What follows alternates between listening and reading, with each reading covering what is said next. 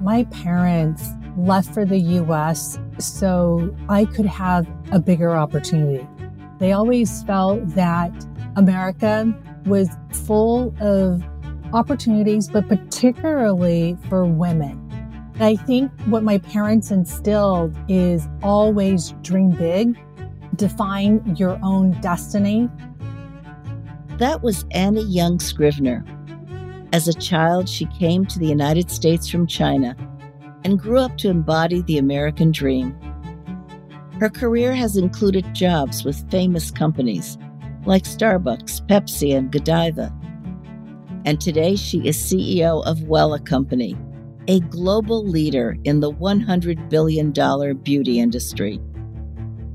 I'm Melanne Verveer, and this is Seneca's 100 Women to Hear.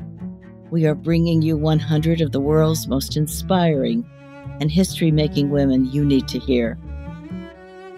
Annie Young Scrivner has been CEO of Wella Company since December the 1st, 2020. With expertise in hair, nails, and digital tech styling tools, Wella Company includes well known brands like Wella Professionals, OPI, Nioxin, and Clairol. As a CEO, Annie is something of a rarity. Although we think of the beauty business as focused on women, Annie is just one of seven women CEOs in that industry. Prior to joining Wella, Annie was CEO of Godiva Chocolates. Listen and learn why Annie Young Scrivner is one of Seneca's 100 Women to Hear. I'm speaking today to an exceptional corporate leader, Annie Young Scrivner. Annie, I'm so excited about this conversation. Thank you for joining us. Thank you, Melanne. I'm so excited to be with you.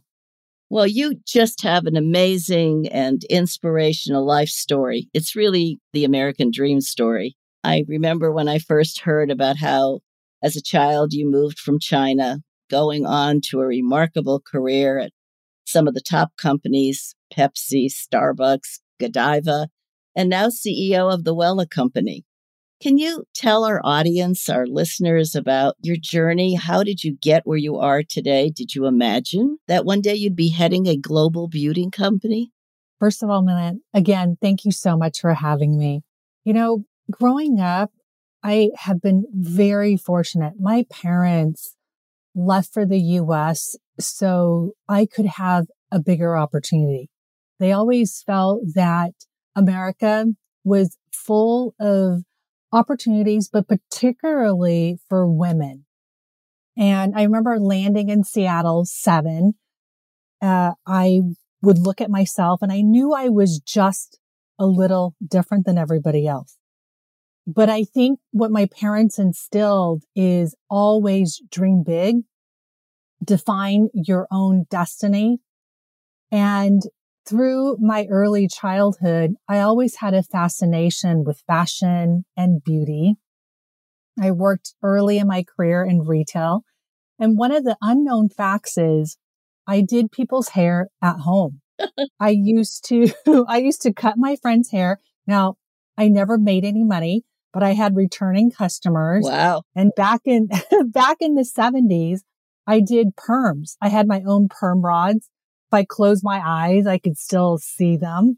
And I've always felt that beauty was transformative. It was so much not just about the external, but it was also about the internal. When you can match the two, I think you become really powerful. And so I've had very good teachers and mentors through my career. And growing up, I've always worked really hard. I started work when I was 15 and I think that, you know, America allows you to define your destiny and then you get to find a whole bunch of people that help you along the way. And so I feel really privileged to be in the beauty industry, particularly what we do on the professional side. Yeah, so fascinating and really an inspirational story, no matter how you define it. I want to come back to how things are going at the Wella Company a little later. But since you talked a little bit about your American dream journey, and you did mention mentors, I want to ask you about those who inspired you along the way, championed you. What kinds of lessons did you learn and how have they impacted your leadership style? Because we know that mentors and those who inspire others can make such a difference in one's life. They can. And I think, you know, mentors are able to see things that you don't see and they could help guide you. Mm. When I was going through undergrad, I had a professor and she told me, Hey, you're putting yourself through school working in retail, but you should really get an internship with a Fortune 50 company. And here's who you should go interview for. And that was PepsiCo. And I ended up having a 20 year career. Had she not grabbed me and shared with me an alternative plan on how I could grow myself, it would never have happened. And her name was Judith Edwards. And through my career, I've had amazing mentors. And I think of you as one of them, just teaching me the global landscape, helping me how to navigate. Equally, there were leaders like Indra Nooyi, who was a previous chairperson and CEO of PepsiCo, Howard Schultz, who was instrumental on teaching me about the importance of community and owning people's heart, and Craig Weatherup, um, who was on the board of Starbucks and helped guide me. I think my parents have played an, an incredible role on teaching me values and teaching me hard work and being humble as well. And I think that learning from adversity, you know, my first job at PepsiCo, uh, when I graduated, it was in the management training program. And my first job was to drive a truck. I had to load the truck myself, deliver products to the store. And what I learned was the intention to detail, understanding everybody's role and, the importance of teamwork. And that has taught me so many lessons that I've continued to gain uh, benefits from. And those are such important lessons, I think, for all of us that no job is too small, that you can't learn from it and especially the importance of working in collaboration, because I know those have stayed with you throughout your exceptional career. Now, you're also just one of seven women CEOs in your industry. You've been a role model as an Asian American leader. And I know you are deeply committed to diversity, equity, and inclusion as an important business imperative. You've always manifested that, and especially to see more diversity at the top. So, how are you incorporating those principles, which you've always held dear and have mattered to you so greatly? How are you doing that now at the Wella Company? That's a great question. You know, it's so important because I think that we all want to create a culture where people could bring their best self to work. And in order to create that culture, the importance of diversity and inclusion has to be there. For businesses, it's not just a nice to do, it's the right thing to do. Businesses that are more diverse ethnically have outperformed their competition. I think there was a McKinsey study and the percentage was like 36% better performance. I think for me personally, when you look at the beauty industry, 89% of the workforce is women. When you look at the leadership at the top, it's very different. For the Wella company, we've um, been very focused on making sure that we hire the best candidate, but our slate has to be diverse and our slate and our population should represent that of uh, the consumers that we serve, which are mostly women. Our total organization, we're proud to share, is over 57%. Our directors and above are pretty close to that. Do we have more opportunities? Absolutely. Uh, we're very focused on ensuring that every position one that we hire is with a diverse slate. And then we will always hire the best candidate. No one wants to get hired because of their gender or because of their race. And I think one of the most important things is also when we lead a global company, we're in a hundred country across the globe is leadership style differences to recognize that. And I think that there's not a perfect person. Everybody has their strength. Everybody has their opportunities. But when you create a team, you could create that perfect person. So having people that are different in style and the way that they think is critically important to any success. For us, you know, we're less than two years old, although we have 140 years of history at the Wella Company. Uh, we're very proud that we signed on to the UN Compact, which is not only about sustainability, but it's about diversity, equity, inclusion, and also belonging. And we are focused with goals and metrics and also ensuring that we unlock potential of everyone to be involved. Yeah, and and you mentioned that you took over the helm at Wella uh, just two years ago, but for as long as I've known you, Annie, and that's been over many years, you have been so committed to accelerating women in the economy as part of what you do, what you've done, and what you continue to do. Really recognizing both what a force they are for growing our economies and creating jobs, but also to what they are entitled and the difference they make. Can you talk about that? Because I think it's one of the really magnificent, unique features of your leadership. We're very focused on equity and pay, very focused on specifically the key leadership role to ensure that there's gender balance. Sometimes I'll hear on boards, you know, we're doing a search and it should be maybe not a diverse slate. There's no debate.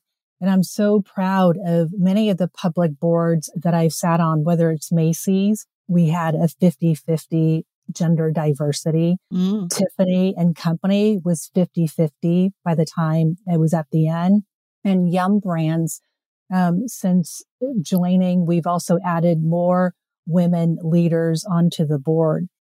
I think that's critically important because I think that if you don't have role models it's hard for people to also see how they could do it.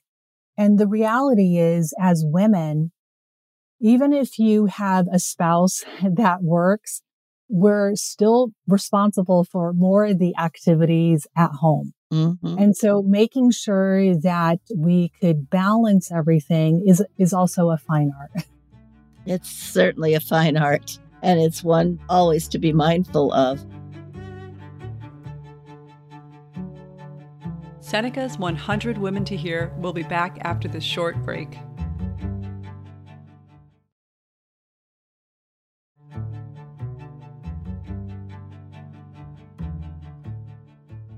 Now, we we all frequent our wonderful hairstylists, I'm sure. And I wonder if you could give us a sense of women in the industry overall. Now, what kinds of economic challenges do they face in the salon industry? How are you helping them meet those challenges? You mentioned some of the issues you're dealing with, but can you expand on that? Because I think it's important for us to know. Sure. You know, we are in about 100 country across the globe and we support 500,000 small businesses. Some of these small businesses could have 2000 salon chains, or you could be an individual salon owner, or you could be renting a chair somewhere. Mm-hmm. And it's so critically important because um, the industry is flexible in that it's a great career. You could call your own hours and you could monetize in a meaningful way. But during COVID, if you'll go back a couple years, back in 2020, parts of the world were completely shut down, which meant if you're in the industry, you could be regulated, uh, inability to open, and you're an entrepreneur. So some of the things that we did were making sure that we had protective gear for folks. We extended terms on loans and payments. But more importantly, we invested in technology and also education to up level the skill set of the beauty professional so that when the industry opened, it would do so much better. So I'll give you a specific example. April of 21, when the, the industry was still wonky, some were closed, some were open.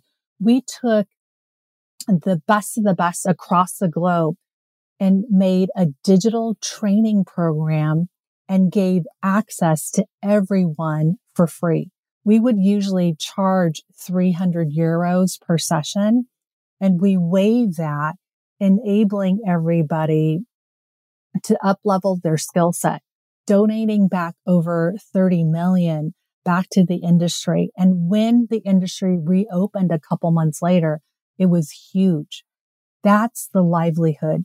I would say the challenge that we're seeing, not just in our industry, but everywhere is labor. Mm. How do we ensure that we really paint uh, the picture of how you can invest in yourself, you could grow, and you can make a very, very healthy living in the industry. If I travel across the globe, it, it's one of the biggest pieces right now that the salon industry is facing is making sure that they have the right people coming in. And then particularly if you're in Europe, you have the energy crisis that's happening right now. So people are seeing energy costs rise much higher than what we're experiencing in the US. And so helping them think through a greener footprint uh, on energy usage, on water usage, salon operation is also something that we're invested in as well. You know, it's so interesting because I think we rarely are aware of all of those environmental, speaking more broadly about the environment in which a, a salon industry uh, leader works, uh, how all of those come to play. And it's so interesting too, Annie, to hear about how you invested during the lockdown in ways that really helped to upgrade the folks in the industry. Just really terrific stuff. You know, we never have enough time for these conversations, but I, I want to end by asking you about your life at the Wella Company because it must be inspiring to work at a company where many of the brands were founded by women. You know, it's exceptional, it's pioneering in many ways. And I know what kind of person you are and how conscious you've always been about accelerating women's progress as well. How has that shaped your thinking and vision uh, that you are at the company you're at with the history it has? You know, I feel so inspired and I also feel such responsibility to ensure that we're developing the brands in the right way. And fortunately, I have such an amazing leadership team, um, making sure that we're galvanizing the organization. But let me just share a couple of stories of these founders. We have the Nioxin brand, which is founded by Eva Graham. She started that business in 1987 with $500 in her pocket. And she developed the scalp category for hair loss treatment with the Nioxin brand. Her father was losing his hair. She just had her first child and we, we've all gone through that. We know what happens after you give, um, your, your baby, you kind of lose your hair as well. So she was very dedicated into the science and what was in the product. She would go door to door to salons to do training. And she said to me, Annie, I thought I made it when I was training two people instead of one. And what she said, I love this quote. She said, I think I faced every challenge someone in the industry has faced, but I didn't see them as challenges. I saw them as opportunities, as new beginning. And I think as an entrepreneur, you have to know that these obstacles, you overcome them and it's just a lesson and they make you stronger. OPI, our nail brand, it's the number one professional brand. It was founded by Susie Wise Fleshman and she is amazing. You know, they started the business as something very different. It became OPI and she was the person that's the inspiration behind each of the names, Big Apple Red. And she is still a part of the Wella company today. Our most recent acquisition is Briogeo. Nancy Twine it was the, you know, largest African American owned independent upscale beauty company. And we purchased her company because of the great formulation that she has on etho ethical, sustainable, clean beauty. And her story is fabulous. Her mom was a chemist and instead of baking, they used to make soap and emulsions. And she unfortunately lost her mother to an accident. And just to get comfort, she went back to making soap and shampoo and founded the Briogeo company. And it is such amazing product. So each of our founders has story on brand, doing something great, not only for the industry, but also for society. And I think that's what we're after. We want to do great things for the beauty industry. We want to make sure that the small businesses and the big businesses that we impact, we also do it in a positive way. And we feel like the way that we look at our ingredients, the way that we look at our footprint is also going to be better for the earth. We're very focused on our CO2, our water footprint, and uh, plastic and fiber. And Melanne, we're going to make a big difference on DE and I as well. Just terrific to hear all of this. Annie Young Scrivner, you're not only a model of corporate leadership, Annie, but you're a true inspiration. Thank you so much for being with us today. I adore you. Thank you so much for this opportunity. There is so much to learn from Annie Young Scrivner, from her life and her outlook. Here are three things I took from that conversation. First, Annie shows us that every job matters. Her first job after graduation was at PepsiCo. She had to load a truck and deliver the products. She learned about the importance of attention to detail, understanding everybody's role, and of teamwork. Second, diversity, equality, and inclusion are good for people and for businesses. It's not just a nice thing to do, says Annie. It's the right thing to do. Finally, Annie reminds us that women's representation and leadership can have a big impact on companies and industries. Mentorship is also important for women. Mentors, says Annie, are able to see things that you don't see, and they can help guide you. Tune in next time to hear about our next featured woman and discover why she's one of Seneca's 100 Women to Hear. Seneca's 100 Women to Hear is a collaboration between the Seneca Women Podcast Network and iHeartRadio with support from founding partner P&G. Have a great day.